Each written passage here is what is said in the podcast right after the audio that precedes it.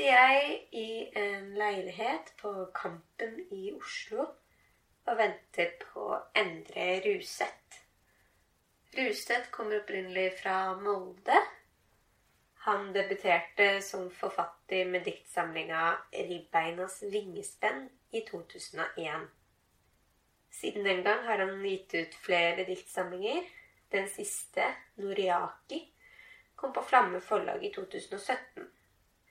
Ruseth har også jobbet med litteraturformidling på ulike måter. Annet eh, gjennom Bjørnsonfestivalen i Molde og Norsk litteraturfestival i Lillehammer.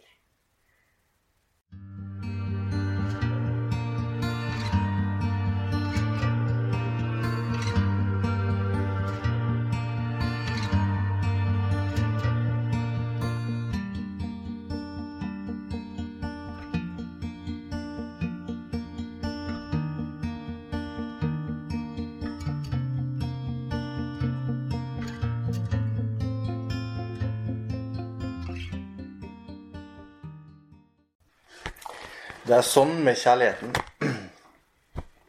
Den treffer som flere prosjektiler. Inn i ryggen. Inn i høyre tinning. Inn i venstre kinn. Inn i munnviken. Gjennom magesekken. Gjennom høyre lunge. Gjennom ansiktsskjelettet. Gjennom hjernestammen. Borer seg via halsen inn i nakken og gjennomstrømmer alle tankene mine. Det er sånn med sorgen. Den treffer kjeven, nesebeinet, mellomgulvet, rammer nakken, korsryggen og begge kneskålene. Jeg var en bølge. Så dør jeg. Jeg var det hvite skummet på bølgetoppene som forlot verden. Jeg var det røde huset som hørtes ut som en konkylie hver gang vinden dro gjennom.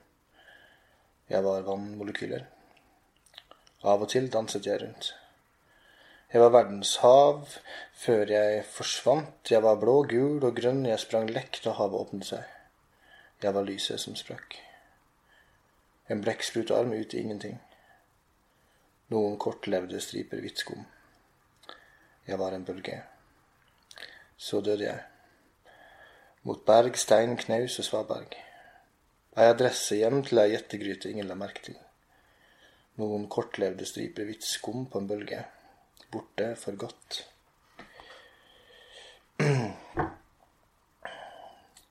Som vingeslag uten vingeslag. Som dagbøker uten dager. Som terninger uten øyne som hvite, spinkle nakker som løper inn i himmelen, før alt faller tilbake til seg selv. Og alt blir akkurat som før. Og verden faller til ro igjen, blir gjennomsiktig, legger lokk på seg selv, til lyden av levende bier, fanget i et honningglass, som vingeslag uten vingeslag, som hvite, spinkle nakker.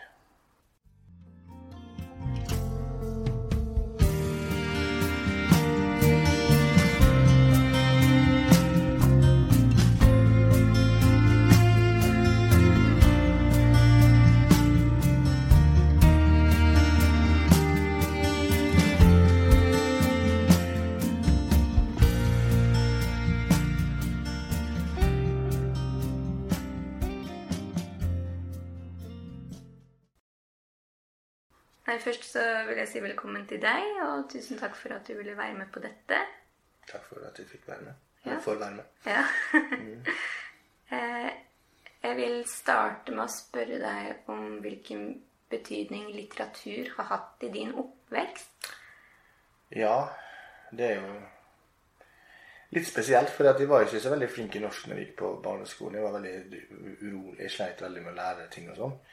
Så eh, jeg hadde jo min barneskolelærer, som var en veldig streng gammel dame, hun kalte inn foreldrene mine til foreldremøte og mente på at jeg kom til å bli analfabet, for jeg var i den siste klassen. Jeg kunne ikke lese. Men så uh, satt far min og jeg hver kveld og leste Donald Duck Så gjennom å lese Donald Duck så lærte jeg å lese som den aller siste. Jeg var ikke noe flink i grammatikk og ikke noe flink i sånne ting. Men, men jeg hadde veldig sånn behov for å fortelle. da, veldig sånn, Jeg elska å få fortellinger og eventyr og sånn. Så skriving ble veldig viktig for meg. Jeg var jo var et veldig, sikkert som mange andre forfattere, et følsomt, emosjonelt og litt sånn hyperaktiv barn. Så, så når jeg kom på videregående eh, Da drev jeg egentlig på med idrett. Det var det som var idrettskarrieren min. Jeg var jo ikke tro det nå, men det var det jeg gjorde på. Og da når jeg slutta med det, da begynte jeg på en måte for alvor å, å lese og skrive. Og måtte kaste meg egentlig over litteraturen ganske sånn brått. Ja. Og da var det jo ble det dikt, da. Ja. Skrev på bakerste rad videregående Ja. med pulten og, og brukte Og det ble veldig viktig for meg, for det var jo en Tenåringsåra er vanskelige år for mange, og for meg var det litt også det. Og da var det på en måte skrivinga. Det var på en måte det å, å lese dikt. Det blei min greie. Jeg ville ikke tilhøre noen andre miljø. Jeg, var jo veldig sånn øh, Jeg likte det, ville være for meg sjøl, ha mine egne, egne ting. Så da blei det liksom dikt. Og da, da gikk jeg ned på biblioteket og satt der etter skolen hver dag. Helt fram til skolen var ferdig etter seks om kvelden. Og leste dikt hver dag. Og så begynte jeg å skrive dikt, da. Så, så skrivinga er sånn Spørsmålet mitt var kanskje hva litteratur Det har hatt veldig mye å si for meg så- i min oppvekst. Men jeg har ikke vært noen sånn lesehest fra ung alder av som satt begravd i bøker. Nei. Jeg var mer en sånn spinnende tornado som bare for rundt. Men når jeg oppdaga poesi og dikt, så ble det liksom da ble det min greie. Mm. Var det mm, på en måte en frigjøring i det å begynne å skrive? Ja, for jeg tror at jeg trente veldig mye. Jeg trente sju timer. men Jeg var helt toppidrettsutøver. Og jeg tror at grunnen til at jeg gjorde veldig mye av det, var jo Eller topp, ja, det var jo det. Var jo fordi jeg hadde Det, det var noe Det var mye inni meg. Og når jeg begynte å skrive og sette ord på de tingene, så var det Det, var, det ble min identitet, liksom. Det ble, der fant jeg Det var liksom Da de kom dit, så så var det på en måte Livet ble mer håndterbart. Og, og, og forstå sine egne følelser kanskje også gjennom det å lese. Og fant en ro da, som jeg, som jeg ikke har hatt. Som jeg er en veldig urolig person. Jeg er fortsatt jeg er veldig sånn tusen tanker i hodet på en gang. Så for meg har liksom dikta og det å lese dikt og skrive dikt det er sånn det konsentrasjon. Der finner liksom stillhet og ro og zen, buddhistisk på en måte. Det er på en måte mitt lille, rolige sted. Mens alt annet med meg er veldig lite rolig. Men ja, du debuterte jo som veldig ung Det det. som forfatter. Da hadde du ikke skrevet veldig lenge på forhånd, kanskje? Nei, det var fra jeg var 16 til jeg var 19. altså den åra var jo den- Husk på, jeg gikk jo da fra å trene sju timer om dagen til å lese sju timer om dagen. Og vi leste jo bare poesi. Vi hadde jo Bjørnsonfestivalen i Molde. Ja. Som den gangen var den første, litteratur, altså var den første litteraturfestivalen i Norge. Da var det jo ikke festivaler rundt omkring overalt. Og dit kom jo Thomas Strandstrømer og Shimishine, altså de nobelprispoetene. Så jeg gikk på en måte ikke fra 'Ringenes herre' og lese masse bøker. Jeg gikk rett på en måte inn i avantgarde avantgarde poesi, da. Eh, så jeg satt, så jeg kjøpte jo alle de bøkene. Og Katarina Frostenson, Shimishine, Thomas Strandstrøm, Kristen, Inger Christensen kom jo senere, da. Så jeg gikk jo rett Så jeg hadde jo Så, så derfor tror jeg det ble dikt. Eh, så det var en eh, gitt. De Ja. åra der. Det var mye Da ble jeg lest mye bøker, gitt. Ja. Men uh, har det påvirka skrivingen din på en måte at du var så ung da du ga ut din første bok, da? Ja, det, det var jo I ettertid så tenker jeg at jeg er glad for det, men det er klart Du debuterte jo også veldig ung. Ja. Og det er noe med det at vi er jo når, når man er eller, Vi kan egentlig bare snakke for meg sjøl, men man er jo Man leser jo bøker, men man er jo bare Vi var jo bare 18-19 år.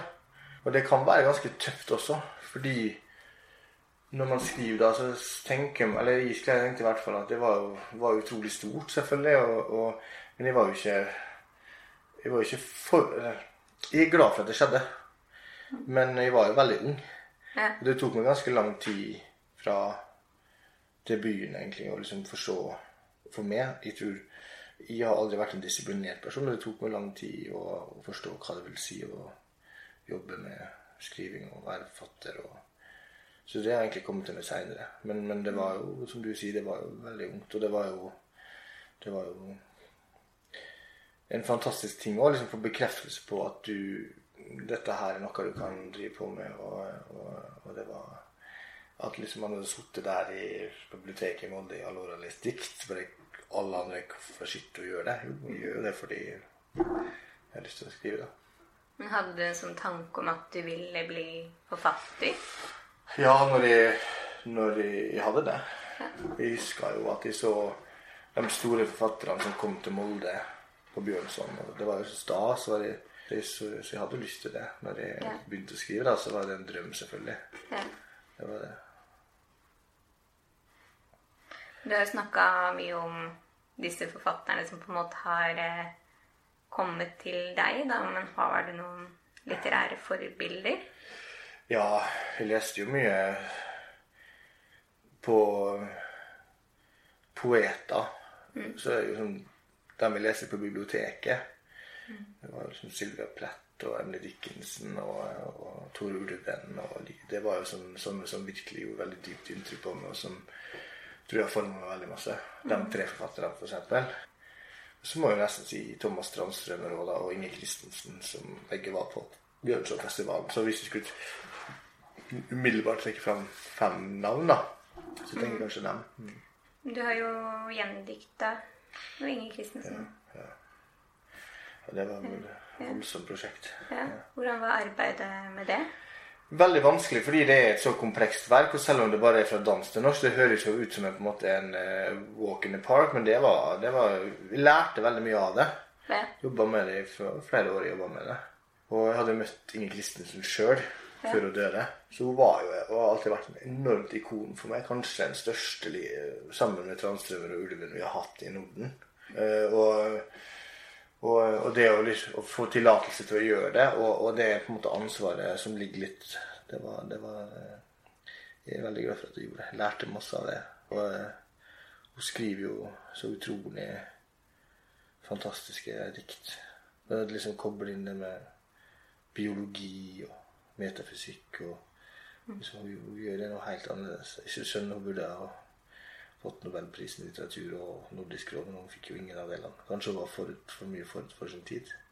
Men det å jobbe med Det er veldig, synes jeg, det synes jeg er veldig bra. da, å jobbe med gjendiktningen og jobbe med Sharon Olds, en amerikansk poet i Joachim Kjørsvik.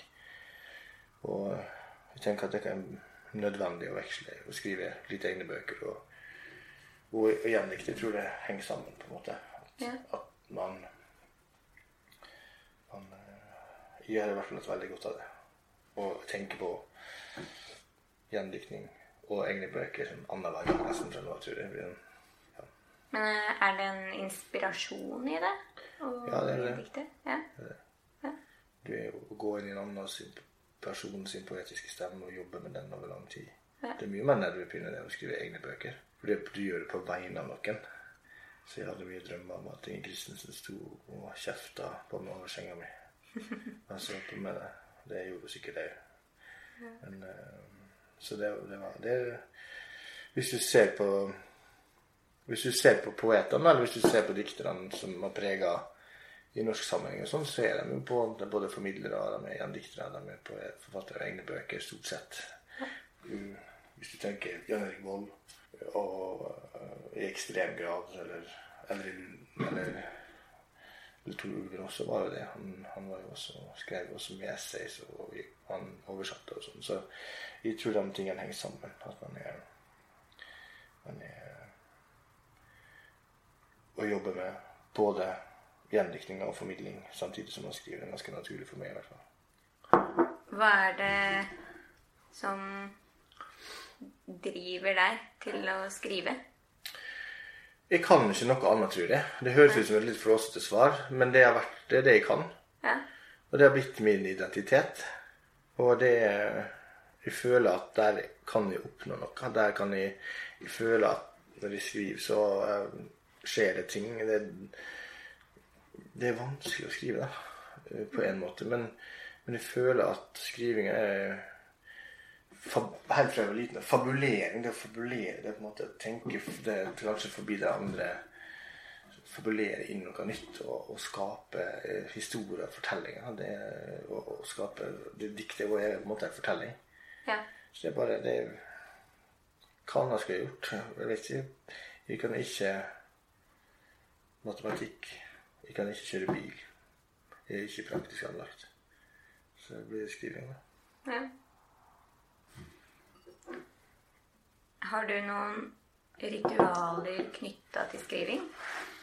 Ja, jeg har noen eh, Jeg bruker alltid å starte med friskrift når jeg skriver. Starter som regel med en halvtime. Sånn bare skrive uten å tenke. Bare helt intuitivt. Kanskje jeg ti ord. Veksler det første, skriver ett ord i, i åtte minutter, så nytt ord. Så jeg bruker sånn automatskrift, friskrift, som, som start på skriveprosessen. Ja. Så det er en sånn oppvarming, nesten.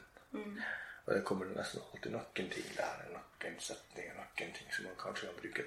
Så for meg er det et ritual det å starte med en, en, eh, en økt med friskrift eller eh, automatskrift.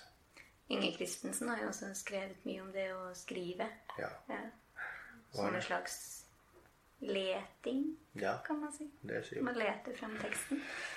Ja, hun har noen veldig sånn eh, det er noen eh, sitat der hvor liksom at du jager på en måte din egen skygge. eller det, det Skriving er leiting. Eh, Og jeg tenker jo at hver bok man skriver, er du må jo ønske å utforske noe, eller du må ønske å finne ut av noe. Og hva det er, er jo liksom irrelevant, men jeg tror at, at man må Man vil jo utforske språk eller følelser eller et felt. Nå har jo gjort veldig mange forskjellige bøker. Jeg skriver om sorg, jeg skriver om skihopp, og nå skriver jeg om 22. juli. Bok. Så, så det, man fin, det er jo liksom det å finne ut Man forsker eller utforsker forskjellige steder forskjellig for hver bok man skriver. da. Og Derfor er jeg så litt sånn allergisk mot sånn Når jeg liksom leser at når Lars Ove Christensen skriver sin tiende diktsamling, og jeg føler at det egentlig bare er sånn Det er bare sånn Det er ferdig utforska Ja. da, da, da syns jeg egentlig det Selv om det ikke er dårlig dikt, så er det sånn, sånn svik mot poesien. da. Sånn, når du bare du, Det er liksom veldig da, Du ser at det er liksom gjort sånn. Det er veldig elegant, men det ligger ikke noe der. liksom. Det er bare veldig kjedelig. Er det på en måte poesiens prosjekt å finne noe nytt? Jeg, jeg veit ikke hva som er poesiens prosjekt. Det må jo andre svare på. Eller det er vel forskjellig fra alle. Men mitt prosjekt er i hvert fall at jeg kan gjøre mye tull og tøys. Og, men akkurat for meg så er poesien er litt som et hellig sted. Det er nesten litt religiøst. Eller i hvert fall at det er, det er på en måte min verdighet. De, de små orda, de små dikta. Det er der en kan tulle og prate. Og, men, men akkurat dikta er på en måte det ligger en, en en nødvendighet der. Jeg vet ikke hva den nødvendigheten er, men jeg tror at jeg har blitt dypt lykkelig hvis noen har sagt om at jeg ikke fikk lov å skrive flere dikt. Jeg vet ikke hvordan, du, hvordan det er for deg. Nei, altså eh, For min del så det ligger kanskje bare veldig naturlig, det å skulle skrive Ikke nødvendigvis bare dikt, men det er på en måte den formen jeg har valgt meg. Så jeg ville hatt en slags krise i det. Som hvis jeg ikke skal skrive dikt, hva gjør jeg da? Mm. Hvordan går jeg fram da? Ja, jeg skjønner det godt. Jeg tror det er Så er det noe med dikt, eller Det her er sikkert mange som er uenig med, men det er veldig liksom vanskelig å gjemme seg i dikt. Og det er ganske sånn Jeg kan skrive ti romaner som alle er sånn jevngode, men dikt blir ofte sånn at enten så funker det, eller så funker det ikke. Sånn. Ja. Eh, så- Sånn tenker jeg litt på dikt. Det er litt vanskelig å gjemme seg vekk der. Ja. Så syns jeg um, det er noe som er veldig subjektivt da, i eh, le- skriveopplevelsen og leseopplevelsen med dikt. Det treffer folk veldig forskjellig. Det er, det. det er en åpenhet som er veldig fin. Ja. Det det er litt som eller, Vi satt og snakka om eller, Vi hadde Christian P., som har laga denne poesifilmer. Han snakka om dette med når du går inn på et museum og ser en skulptur, så, du, så, så opplever du den skulpturen. Og sammenligna litt det med dikt. At når du leser et dikt sånn Du må ikke nødvendigvis alltid forklare det, men du opplever det. Ja. Jeg syns det var en veldig fin ikke må helt korrekt gjengitt, men det var veldig fint bilde på det. At, at det ligger en sånn åpenhet i diktet. Det er litt sånn, særlig for meg, som jeg skulle ikke høre til noe sted som ung. Jeg skulle bare være liksom meg sjøl og utafor alle miljøer. Hate alle grupperinger og sånn. Akkurat diktet var liksom en sånn åpenhet som jeg kunne, liksom, kunne angripe det og tenke litt. Gå inn i det på, på den måten du ville sjøl. Så det tror jeg er det er bra. Det er jo ikke Ja. Ja. Jeg tenker kanskje en av lastene til diktet er at eh, det er så for, for veldig mange så er det så tett knytta opp mot analyse. Jeg kjenner meg det. det. Er veldig dumt at det er sånn. Det skulle gjerne vært med på å la utforme en ny pensum eller en ny norskundervisning for, eh, for diktet er blitt Tenk så mye kule, fete dikt som fins. Tenk om det gikk an å faktisk tilegne seg å lære seg noe om dikt på en annen måte enn den diktanalytiske analytiske, måte, måten man gjør det på skolen. Så jeg tror det, er, det, må, det kan være et prosjekt, det. Ja. Gjøre opp på norskunddervisninga. Vi, vi har jo mye skrivekurs og sånn, og har veldig mye skrivekurs både i fengsel og på psykiatriske institusjoner og overalt. Og det, det er med 100 sikkerhet at man kunne ha tillært dikt en yngre generasjon eh, på en bedre måte enn det som gjøres i norsk skoleverk i dag. Uten tvil. Man kunne lært eh, ja, Men du har også hatt en del skrivekurs på barn. Barn, Mm. Ja. Eh, hvordan jobber du med barna for å få de til å skrive? Jeg prøver å Vi har veldig forsk, eller prøvd og feila mye da, på hvilke oppgaver som funker. Jeg tror det handler om, at, om å måte, ta, ta dikt eller skrivinger til dem sjøl. Altså finne oppgaver som er knyttet til deres egne liv. Lage oppgaver som, som måte, altså, viser hvordan det å uttrykke seg og sånn. Altså, ikke be han skrive dikt om månen og universet og solskinnet, men be han skrive dikt om hvis du Nå hadde jeg en fyr som hata norsk og knuste en stor, tror på, på skrivetimen. Men så fant jeg til slutt ut, da, når han hadde fått rast av raseriet da Han var fisker, og han likte å fiske. Så ok, men da begynner vi der. Du har en båt. Du er ute og fisker. Begynte vi, og så begynte vi å skrive ut fra det perspektivet. Så begynte vi med oppgaven med det. Da var han på hjemmebane, for det kan han jo alt om. Han kan jo alt om fiskesorter og agn og not. Og, og så begynte vi, og så lagde vi diktet derfra. Og så tok vi Olav og Hauge min vei, og så lagde vi hans vei, da. Og hans vei gikk ut på havet i den båten. Da skrev han jo så bare det. Og han hatt, han hadde akkurat knust en stor til pinneved. Plutselig satt han og skrev dikt om min vei gjennom livet. Så det er jo sånn du må tilnærme det barn, tror jeg. At de må føle en tilknytning til, til det de skriver om. Og at dikt er noe, en form som kan, kan Dikt er jo så bra, for det er jo en kort form. Det er jo ikke en lang historie. Det er ikke masse struktur. Diktet kan være på tre linjer, på åtte linjer, det kan være på rim. Det kan være, så, så det er en så, en sjanger som det er lett for mange å skrive. Eller mange kan på en måte skrive et dikt. Det er ikke alle barn som kan skrive en novelle. Jeg tror de aller fleste barn kan skrive et dikt. Og det tenker jeg at der ligger det et sånt uh, ubrukt potensial. For dikt er ikke Det er ikke en krimroman. Det er liksom det er et bruks, altså det er en brukssjanger òg. Ja. Uh, det Så ja. Det er ikke om det var svaret på spørsmålet, men Ja, spennende å høre.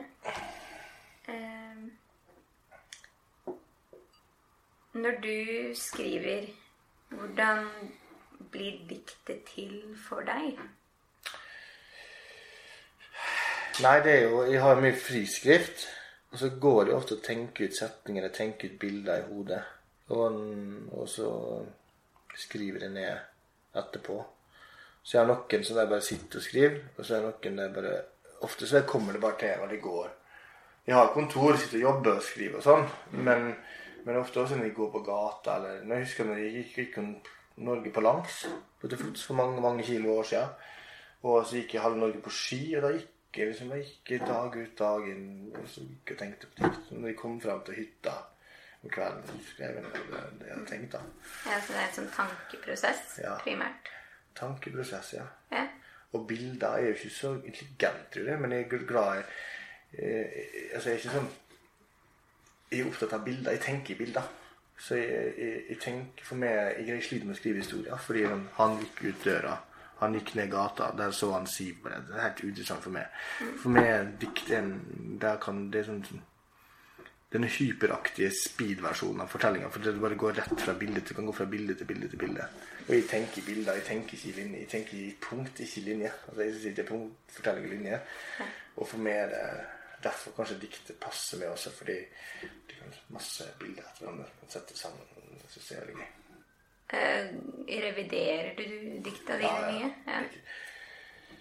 Jeg, jeg har sikkert skrevet 25 000 dikt, men jeg har liksom gitt ut kanskje 60 eller 120 dikt sammen. sammen. Så det er jo en slags sirlig prosess. Masse materiale, og så bare kutt, kutt, kutte, kutte, kutte. Nå prøver vi å være litt ikke kutte så mye, da. Nei. Men Hva skal liksom til for at du sier deg fornøyd med et dikt? Jeg er aldri fornøyd med dikt, og jeg syns ikke jeg er noe innerst Altså, jeg har Det er det største problemet. eh, Fordi jeg, jeg, jeg syns ikke jeg er så veldig flink, egentlig. Jeg, jeg føler mye hat mot meg sjøl og skrivinga mi.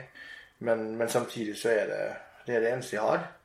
Men jeg er aldri fornøyd. Jeg ser ikke på meg sjøl som en stor dikter, eller noe som helst, men jeg er bare glad for at jeg får gitt ut noen dikt. Og, og, og, og, og bruker ekstremt mye tid på det. Men, eh, men jeg har ikke noe sånn Det er nesten sånn er to bevegelser. En er at du har behovet for å uttrykke seg. Så hatet mot at alt må Så Og til slutt så greier man kanskje å møtes akkurat midt når du gir deg en bok på den 40 sida. da. Men den neste blir jo på Den blir faktisk den lengste boka jeg har skrevet. Ja. Så det må jo bare gå Det kan jo ikke gå bra. Men, men det, det er to bevegelser. Det er på en måte det grenseløse bare uttrykke seg. Sitte og skrive og bare skrive fritt. Jeg hater å tenke plott. Jeg elsker egentlig bare å sitte og bare skrive intuitivt. Og har veldig behov for å gjøre det. Og så når de kommer i den andre prosessen, som jeg ønsker, så er det bare kutt, kutt, kutt, kutt, kutt så mye som du kan. Hvis det står igjen 40 dikt på tre linjer der, så er det, må, er det Da er man heldig. Men som regel tror jeg 99,5 av alt blir bare forkasta. Ja. Tror du at et dikt kan bli ferdig noen gang? Ja, det kan det kan det sikkert. Noen dikt føles som er ferdig, noen er ferdig. Det spørs ikke hvordan du tenker på det. Noen eh, Noen dikt burde kanskje vært ferdig før dem, men de burde kanskje vært, stopp, vært gjort seg ferdig med dem før. Man kan, man kan jo ødelegge et dikt med å ta vekk alt det spontane. Så man kan liksom pisse og pusse og pusse på det, så blir det bare borte til slutt. Vanskelig, det greia der. Hvem- veit? Liksom, dikt er som musikk. Sånn. Ja. Hvis du lager bra låt Det fins Det handler om gehør, det handler om timing, det handler om Det er mange prosesser på en gang. ja. Cecilie Løve sa at hvert dikt er en, hvert dikt er en ny oppfinnelse. Og du må finne opp og, og Så går liksom ikke an å følge en, en formel heller, for da blir det jo kjedelig til slutt. Det kjedeligste som finnes, er diktere som er dritflinke, men som bare som har funnet en formel. Og så er det dritbra, og samtidig er det dritdårlig. For det har, det, det har ingen risiko i seg lenger. Det er liksom bare Det er bare prat. Man kan kanskje si at eh, eh, det sårbare er noe av diktets kvalitetstegn, da. Ja, det vil jeg si. Du har jobba med Gunvor Hofmo og hatt forestillinger med henne. Og der er jo mye av den enorme styrken i Hofmo er jo ikke at hun har så ord orda bruk eller formspråk alltid er veldig sånn tradisjonelt, men det er en, ekstrem emosjonell eh, kraft i de dikta som på en måte nesten transcenderer det klassiske altså sentrallyriske ordforrådet. og sånn på en måte de, de sterkeste dikterne sine. amazing. Men hun er jo ikke noe original. Men hun er jo helt ny samtidig. Ja. Men sånn i form og i ordbruk så er det jo mange som mange som bruker den samme måte men, men, men det er den der emosjonelle krafta som blir til et sted i den beste diktet hennes, som bare er så ufattelig ufattelig sterkt. da. Ja, altså med Hofmo, så hun har jo en veldig tydelig stemme som man ikke finner igjen noen andre steder. For det, det kan bare finnes hos henne, da. Det kan ikke gjenskapes. Ja, det er sant. Det er sant. Eh, når du skriver eh, en tekst, Ja. hvordan forholder du deg til relasjonelle aspekter i selve teksten? Som tekstens relasjoner, da. Nei, nå er jo nå er jo, Hvis vi tenker på dikta mine sånn, Jeg elsket å savne den forrige boka mi er jo Det begynner jo et, det begynte jo egentlig med en personlig krise. At jeg mista bestevennen min døde. Og så er på en måte boka skrevet litt som en sånn til han. Men i boka er det jo en, et hund i boka. Så jeg beveger meg vekk fra det, men det, det blir jo en slags en, en, I den boka så er det jo en som er borte, og en som er igjen. Veldig sånn klassisk, egentlig. En som snakker om det personen som har forsvunnet. Så det er veldig sånn enkel, klassisk relasjon. Og så har du jo Noriaki, som kom på flamme nå, som kom eh, Det er jo en skitten haiku-samling om på, på en måte, Det handler jo om en japansk skihopper, men egentlig handler det jo er jo en forelskelsesbok, egentlig. Så det jo Det ligger jo Der blir det jo en helt annen type relasjonelt aspekt fra, fra en måte en inderlig og en måte kanskje privat personlig sorg til å skrive til en stemme som skriver om en, om en skihopper. Så det, det, det er jo forskjellig det, det gjør jo at bøkene blir forskjellige. Får forskjellig form, får forskjellig lys, får forskjellig letthet eller tyngde. Eh, Men, men for meg var det i hvert fall den Noriaki-boka som kom på, som kom på framme, har vært den boka egentlig som har vært mest befriende for meg. Fordi jeg har liksom alltid blitt sagt du må skrive om triste ting, du må skrive om sorg, men du kan ikke være lei meg hele tida. Du må få lov å skrive ei lett bok også. Så det, det var en sånn seier for meg, fordi jeg hadde på en måte blitt fortalt at du må være trist og skrive om triste ting. Og så var det så utrolig befriende og gøy å skrive en bok der på en måte som var litt lys og lett. Og så gikk, følte jeg at det gikk ganske bra også. At liksom jeg hadde også en litt styrke der, da. Så da, det var en Jeg vet ikke om det blir riktig svar på spørsmålet ditt, men, men den siste boka nå, som den eh, som kommer, som handler mye om om eh, terror, terror tragedien terror 22. juli, der er jo en, en veldig, veldig mørk relasjon. Det blir jo på en måte hvordan, hvordan den, den hendelsen Hvordan forstår vi den i ettertid gjennom dikt, og hvordan, relaterer vi oss til den?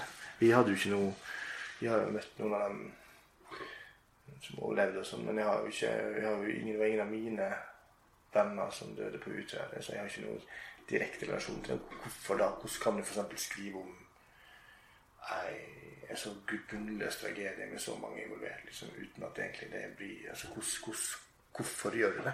Hva er grunnen til at man gjør det?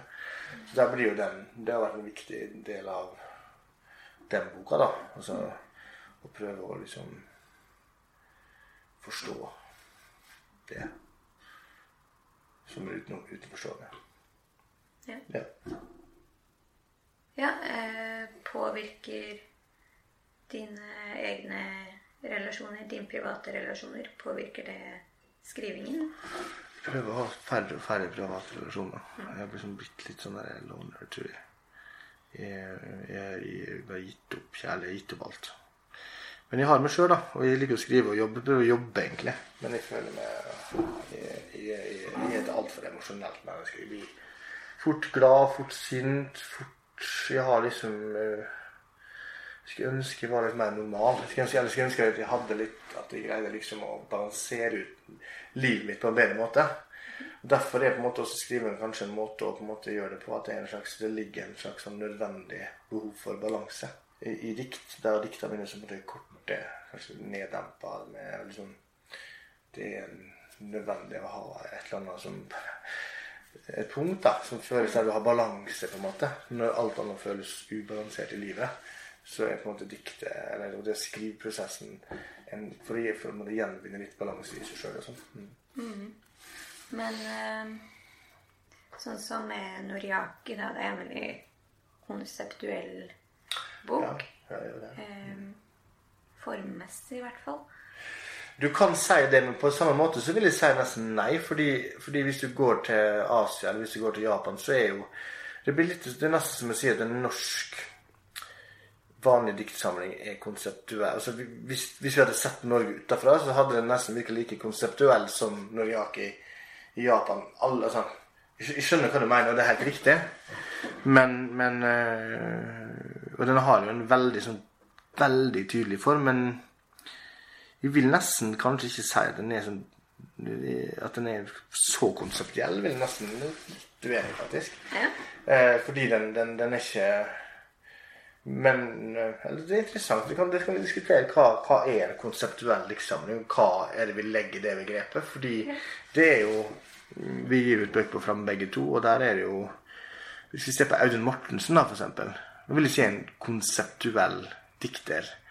I den forstand at han, han, eh, han har eh, den, den overordna idé. Eh, som, mens, mens Noriaki egentlig Du kan si den har en overordna form. Ja. Nei, jeg vet ikke. Det, det, det, er veldig spennende faktisk. å diskutere det med hva er en konseptuell bok, og diktsamling, hva er ikke det. Ja, jeg tenker kanskje sånn umiddelbart at uh, konseptuelle diktsamlinger handler mye om formen, da. At Man mm. skriver ut fra en bestemt mm. ramme. Um, men det kan jo også være eh, et innholdsmessig konsept. Der kan man også ja. si at min bok var uh, konseptuell. Der alle diktene handler om ca. samme tema. Ja. Det er jo interessant hvis du tenker Norge, da. Fra 60-70-tallet. Før det så skrev diktsamling besto av enkeltdikt. Og på 80-90-tallet så fikk vi veldig mange diktsamlinger. Sånn det er ei bok, det er en helhet, det er er konseptuell i hermetegn idé med mange bøker. Som det er veldig få norske poeter i dag som gir ut sånn ett dikt om 17. mai, ett dikt om barndom, ett dikt om uh, krigen. Så at hvis du drar til USA, så er det jo sånn Der er det jo i mye større grad vanlig å gi ut uh, uh, en diktsamling altså består av 40 helt forskjellige dikt med forskjellige tema satt sammen til ei bok. Mens i Norge så er det jo mer Det er jo veldig vanlig å gi ut sånn ei bok at det er ett tema, eller at det er ett dikt som går over mange sider, eller at det er liksom Det er ikke så mange som gir ut 40 dikt i Norge, eller 50 dikt som alle som Rolf Jacobsen gjorde Nei. før krigen. Ett dikt handler om april, og ett dikt handler om gravemaskiner. Altså, det er ikke så mange som gjør det i dag. Eller i hvert fall ikke som vi kommer på. Nei. Nei. Kommer heller ikke på noen umiddelbart som uh, gjør det. Det viser jo også hvor forma vi er av det miljøet vi er en del av, og det landet vi er en del av, og den kultur og den tradisjonen som er. At vi har fem store forlag i Norge, og at det sitter redaktører der. Og det miljøet er lite, da. Mm. Og det er utrolig rart å tenke på hvordan disse diskursene former seg i forskjellige land. At hvis du drar til Danmark, og hvis du drar til Sverige, eller hvis du drar til Colombia, så er det helt, andre, helt andre måter å publisere dikt på. Eller det, det, det, det, Og det har jeg tenkt mye på. For da jeg debuterte ung, så har jeg vært en del av dette miljøet i mange mange år. Og, og til slutt så ser du på en måte dette miljøet. så du får en oversikt over det. Du ser uh, på godt og vondt, da hva, hva, det å være en del av et så, et så lite miljø og en så lite land eller en liten sjanger, det har eh, noen enorme bra fordeler, så har det noen ulemper, tror jeg. Og det ulempen tror jeg at det er det er hvis, hvis, vi vender Hvis vi, hvis vi den, Vi er i en boble, på en måte. Ja. Eh, ja. Sånn at en av de tingene som jeg har føler lært mye av, uten at det kanskje reflekteres i bøkene mine, er det å reise rundt. Vært mye i, på sånne europeiske poesi-gatherings, der jeg møter poeter fra, fem, fra 18 forskjellige land, og bare, bare opplever og bare hører hvor forskjellig i Ungarn så er det ingen dikt, for det er liksom for staten bare Det er ferdig, liksom. Ikke noen dikt. Og liksom England, hvor det er et sånn tungrodd akademisk system, hvor det er utrolig vanskelig Leikenheten på toppen blir egentlig liksom borte. Der har vi en fordel. Norge er liksom, vi er liksom alve-hippieaktige. Vi kan gjøre hva vi vil i diktet, på en måte. Men um, i USA er mer sånn Der er det tidsskrift, og så samler man, og hvis man er kjempe, kjempepopulær, så får man gitt ut en bok med enkeltdikt fra tidsskrift. Det, det, det er helt forskjellige tradisjoner fra Norge Og Norge har Det er, det er et ganske lite lite miljø. Og hvis vi tenker over det, så er vi Hvor mye leser vi av nordiske dikt? Hvor mange svenske dikt skal vi lese? Vi, Norge er kanskje litt flink på det, da. Vi oversetter mye Samlaget har jo satsa på det. og Flamma har jo også vært veldig flink med å oversette litt poesi og sånn. Så jeg, jeg vet ikke. Nei. Men det er mange nå var jeg nå var jeg gira nå. Jeg prata, jeg husker ikke spørsmålet engang. Nei, vi snakker om konseptdiktning. Ja. Ja, Jeg vil si Flamme sin mest, det er mest konseptdikter, må vi si, Audun Mortensen. Ja. Han er på en måte i og for meg den fremste på en måte, han, han har virkelig gjort noe nytt med, med, med sine bøker.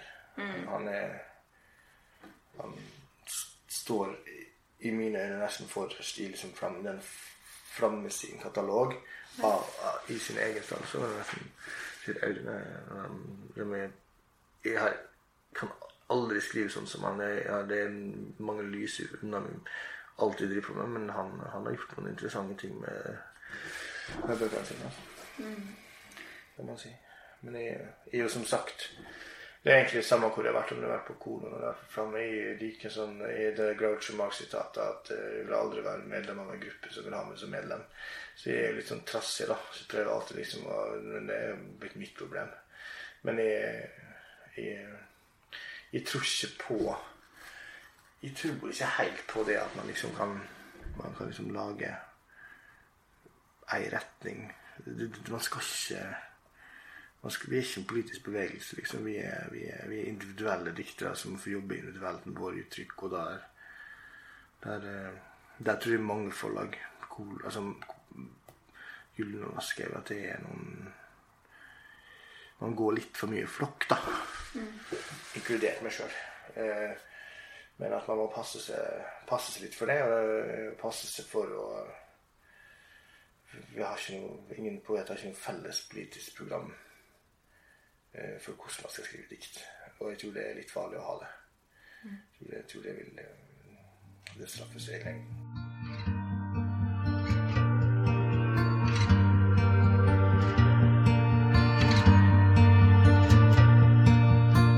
Jeg er det siste håp. Jeg er den siste skanse.